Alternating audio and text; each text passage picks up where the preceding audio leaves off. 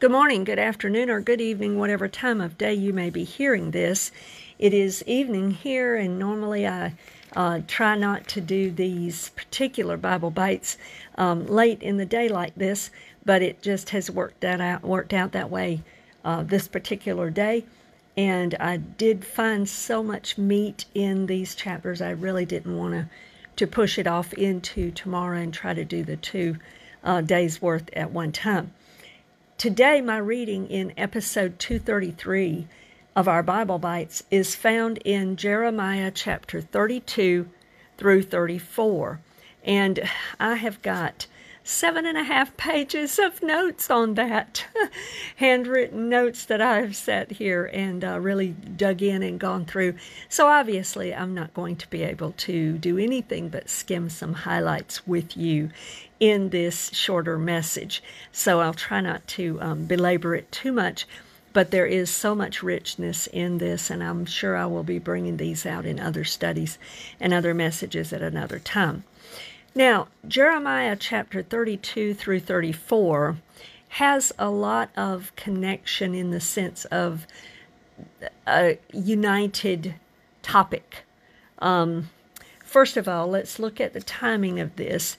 In Jeremiah chapter 32, verses 1 through 5, we notice that the time period that, that Jeremiah tells us about this is about 17 years after chapter 25 and about 10 years after chapter 28, based on the number of the years of uh, Nebuchadnezzar's reign and so forth that he gives us. So we can determine that this is um, pretty close, very close to the time of the Babylonians coming in and destroying Jerusalem and taking it captive. We know here that the Babylonians are besieging Jerusalem. They will capture it within another couple of years, uh, but at this point in Jeremiah 32, they're still in the uh, just besieging it at this point. Zedekiah had been appointed king of Judah um, but he didn't like Jeremiah's prophetic words that he was giving because Jeremiah was telling him the truth, not what he wanted to hear. And so he had him put in prison. So this chapter, um, these some of these chapters here come from Jeremiah's time in prison. Reminds me, of course, of the Apostle Paul in the New Testament, who wrote a bunch of things from prison as well. But the main ju- the main thrust of chapter 33 is this deal where Jeremiah has a the Lord tells him, He says, You've got a family member that's coming and he's going to present you with this idea that you need to buy his property. And so God says, Buy the property. Okay? Plain and simple. God give him, gives him the direction. So it happens.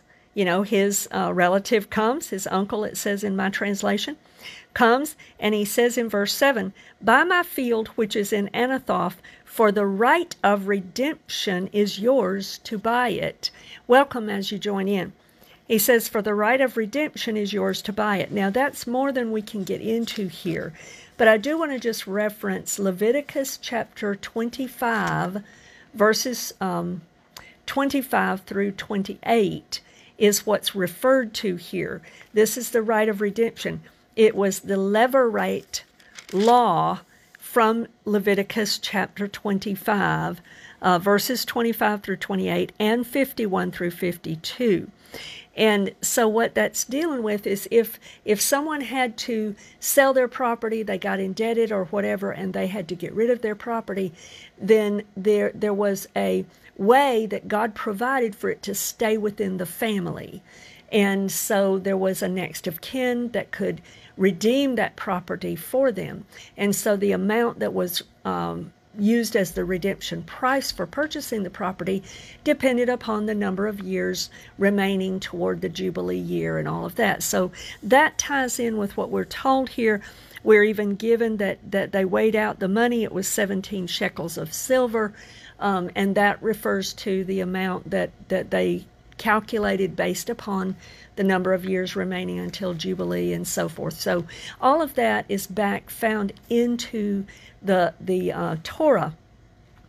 But this is another the point that I want to bring out about it is that this is another object lesson regarding Israel. God is showing through an object lesson to Jeremiah something pertaining to his people, Israel. So just like and this is this is beautiful. Just like Jeremiah is to redeem his family's land from being sold or lost. So God is saying, I will redeem this land of my people again. The judgment that they were headed for with the Babylonian captivity was certain. They were going. God had already said, and He never changed His mind, it was going to be 70 years. They'd be there. It was certain. But what God is saying here is it's not permanent. I'm going to redeem this land again. I'm going to turn this thing around. And so it's a beautiful picture of redemption here with him buying this property. Hallelujah. And so God is using that to, um, to symbolize what he's going to do. I noticed that also there's some uh, information here about the deeds. One of them is sealed, and one uh, that's the purchase deed it says, and then there's another deed document that is an open one.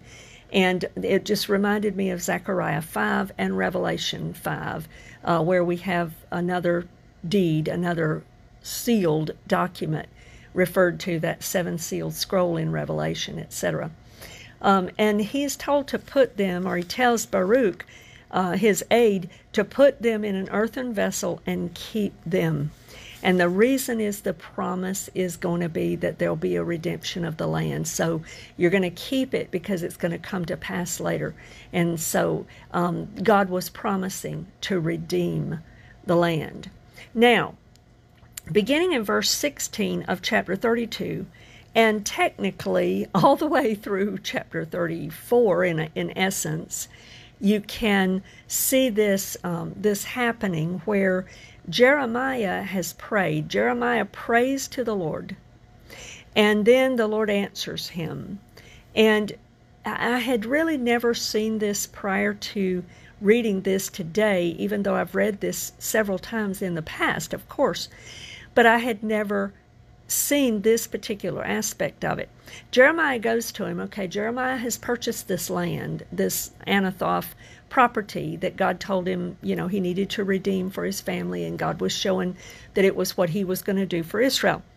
But then Jeremiah goes to him and he says, okay, I want to read a, a couple of spots from this. He says in verse uh, 11, I mean, no, I'm sorry, in verse 17 of Jeremiah 32, the end of that verse, he says, he's extolling God's greatness, and he says, There is nothing too hard for you. And then he goes on and he talks about how he is the great, the mighty God whose name is the Lord of hosts. And so he goes on and he extols. Well, then he goes down in verse 24 and he begins to talk about the condition now. And he says, Look, the siege mounds. They've come to the city to take it. The city has been given into the hand of the Chaldeans who fight against it. And he goes on down, and in essence, he says, And you have said to me, O Lord God, buy the field for money and take witnesses, yet the city's been given into the hands of the Chaldeans. I had never seen that before. And so God, however, didn't miss a beat. God knew exactly what the problem was. And so he begins to answer Jeremiah. And notice this. It says in verse 26 Then the word of the Lord came to Jeremiah, saying, Behold, I am the Lord, the God of all flesh. Is there anything too hard for me. In other words, he was picking up on the fact that Jeremiah had just a few verses earlier extolled how there is nothing too hard for you, God. But then he goes on and later, right before he ends his prayer, and he says, But why in the world did you tell me to buy this land if the city is going to be desolate? The, we're going off to captivity, and you know the the land is going to be desolate why am I doing this? You know, so what God was picking up on, what the Lord showed me today, I think, is that Jeremiah was struggling with doubt. In other words, we can sometimes proclaim something. We might even sing it in a song or whatever, and, and it be true of God, and we know it's true in our head. But do we really believe it from down deep inside? And I think Jeremiah was in that situation where he knew there's nothing too hard for you, God, but yet did he really believe it? And I think that's what God was getting to.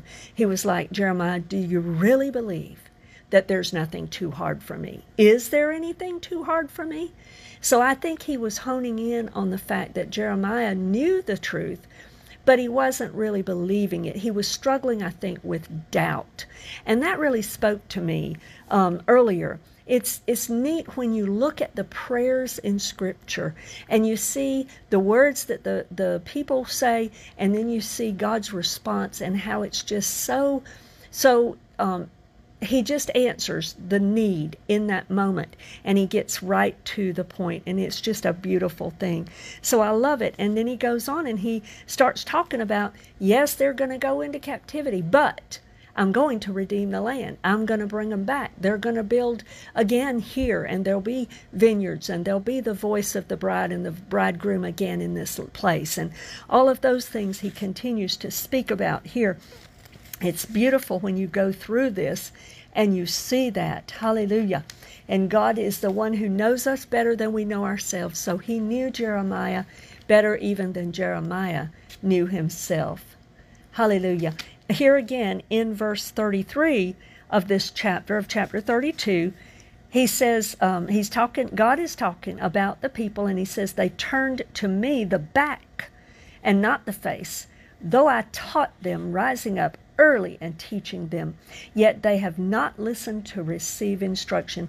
So God is here again proving over and over and over how He's gone to great lengths to reach the people and to teach them and to, to um, minister to them and turn them back. But they turn to Him the back and not the face. And, and I just we got to be careful of that. We don't need to turn our backs on God and refuse Him. And that's what God is saying that they have done. Then you go on down to verse 38. Here's where he's promising to bring them back. He says, as a matter of fact, in the latter part of verse 37, I will bring them back to this place, and I will cause them to dwell safely. They shall be my people, and I will be their God. We talked a little bit about that yesterday as well. When you see that phrase, it's talking about relationship, it's talking about covenant, family relationship. They will be my people and I will be their God in relationship, is what he's meaning there. Then he says, Then I will give them one heart and one way, that they may fear me forever for the good of them and their children after them. And this is referring us to the new covenant that we looked at yesterday in Jeremiah chapter 31 as well. That one heart and one way. And of course, we know in the New Testament, Jesus is the way. And so that's all telling us about um, Jesus, and it's all pointing us to Christ who was to come. And then he says in verse 42 for thus says the Lord, just as I have brought all this great calamity on this people, so I will bring on them all the good that I have promised them. Yes, he had to discipline them. Yes, he had to punish them for their great and grievous sins against him that were unrepentant and they were unwilling to repent. And so God finally has a day when a window of opportunity for repentance closes and his judgment will come. And that's true again. That's going to be true again in our day in uh, not too long from now when the final judgment that God has predicted and prophesied over the world is going to come to pass. But I love how he, he says, for his people, he says, I'm still going to bring on them all the good that I've promised them. In other words, even though they were going through that judgment, it was not going to be permanent. God saw his children, he remembered his covenant, and he would see to their good in the end. Hallelujah. Praise God. Then he goes on um, in verse in chapter 33. He's continuing. God is continuing to answer Jeremiah more and more about this and reaffirming His covenant to them. He says um, he says in verse 6 of chapter 33 Behold, I will bring it health and healing. I will heal them and reveal to them the abundance of peace and truth. He says in verse 7 And I will cause the captives of Judah and the captives of Israel to return and will rebuild those places as at the first. And then if you go down to verse uh, 11, he says the same thing For I will cause the captives of the land to return as at the first, says the Lord. And what that's speaking of is restoration. God is going to bring them back and they're going to be restored. Our God is a God that is a restorer. He will bring us back and restore us back like it was before we went through any tragedy or whatever. And sometimes it's even better than before. Praise be to God. But it also reminded me prophetically of um, Acts chapter 3, verse 21. And the, uh, I believe it's Peter, if I'm not mistaken, there is speaking, and he says that uh, God, that the heavens had to receive Jesus until the restitution of all things. And that's the, talking about this same thing. God is in the process now. Jesus is in heaven right now, but he's coming back soon. And when he comes back soon, he's going to restore and reconstitute everything back to its original state. And that's one of the reasons I like to think of Genesis 1 and 2 and Revelation 21 and 22 as bookends of the Bible because the what was true in Genesis 1 and 2, the original state of eternity with God, fellowship with God, relationship with God, is what we see being restored. Jesus is going to come back soon and restore everything as at the first, everything back to its original state. Hallelujah. In verse 14 again, the Lord says, Behold, the days are coming, says the Lord, that I will perform that good thing which I have promised to the house of Israel and to the house of Judah. And beloved, I just want to point out to you as well, whatever you are, wherever you are going, whatever you are going through, and uh, wherever you are in your journey with the Lord, when God promises you something, He will bring it to pass. It may not happen in our particular time frame. He has His own timing for when things are to work out. In its season, it will come to pass, but He will never forget it, and it will not just die. That word will never die. It will be true, and He will sustain it, and He will bring it to pass. Hallelujah.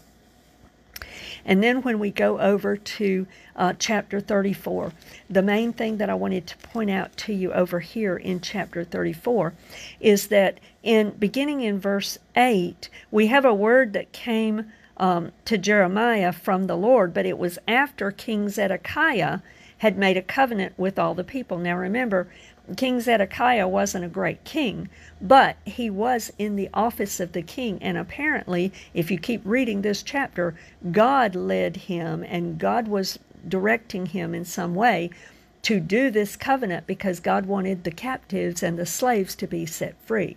And so he makes this covenant and he tells everybody, you got to free your male and your female slaves. And it was part of the Jewish law that they do that at the Sabbath cycle of years. So this may have been at the Sabbath cycle of the year in this time when God moved upon Zedekiah's heart to have this them do this. And so he tells them you got to set the, the slaves free. So they do that, many of them do that. But then they change their mind and they go, hmm, who's going to work my land and who's going to, you know, do this and who's going to do that for me? So they go get them back and they go retrieve them. Well, that angered the Lord. It angered the Lord, and I want you to see why.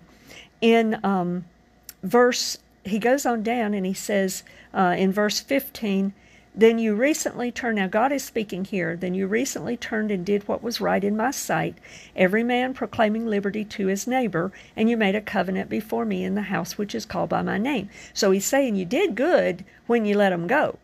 But then read verse 16.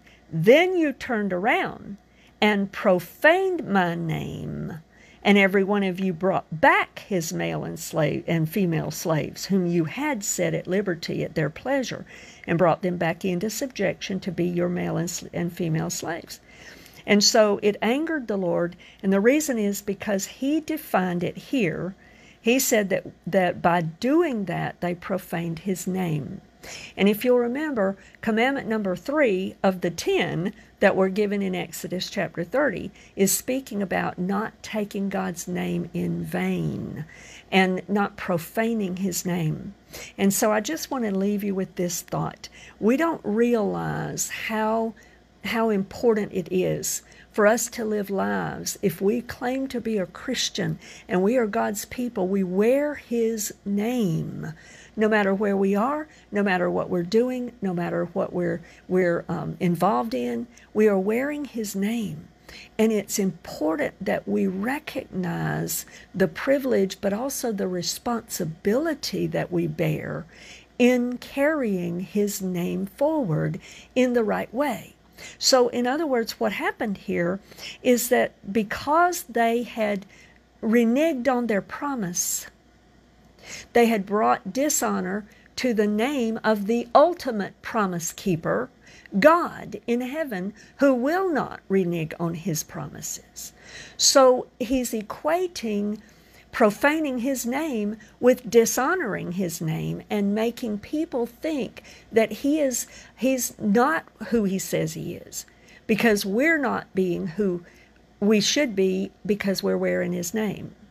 So when when we have the name of Christ, the the New Testament talks about us being called Christians ever since the days of Antioch. We were named in that. And if you listen to that and look it up and so forth, you can see even C.S. Lewis quote, is quoted from Mere Christianity that he said this, that that can be understood to be little Christs. So everywhere we go, we carry his name, and that means we should bear his honor. We should bring honor to his name so that whatever he is like, is what we are like in that situation. And so God was angry with them because He is a promise keeper. When He says something, He will do it and He will not renege on His promises. So when they did that, they dishonored His name and He says they profaned it. So I guess the point I'm making is if you are a Christian, if you believe in Jesus, recognize that you also are bearing his name. And even though none of us are perfect, we cannot do this perfectly, I encourage us all to strive to bear God's name with honor and try to do what he would do and say what he would say and treat people how he would treat them so that we bring honor to his name and not shame or reproach to it. We need to get back to the days where we care about the honor of the name of the Lord that we bear.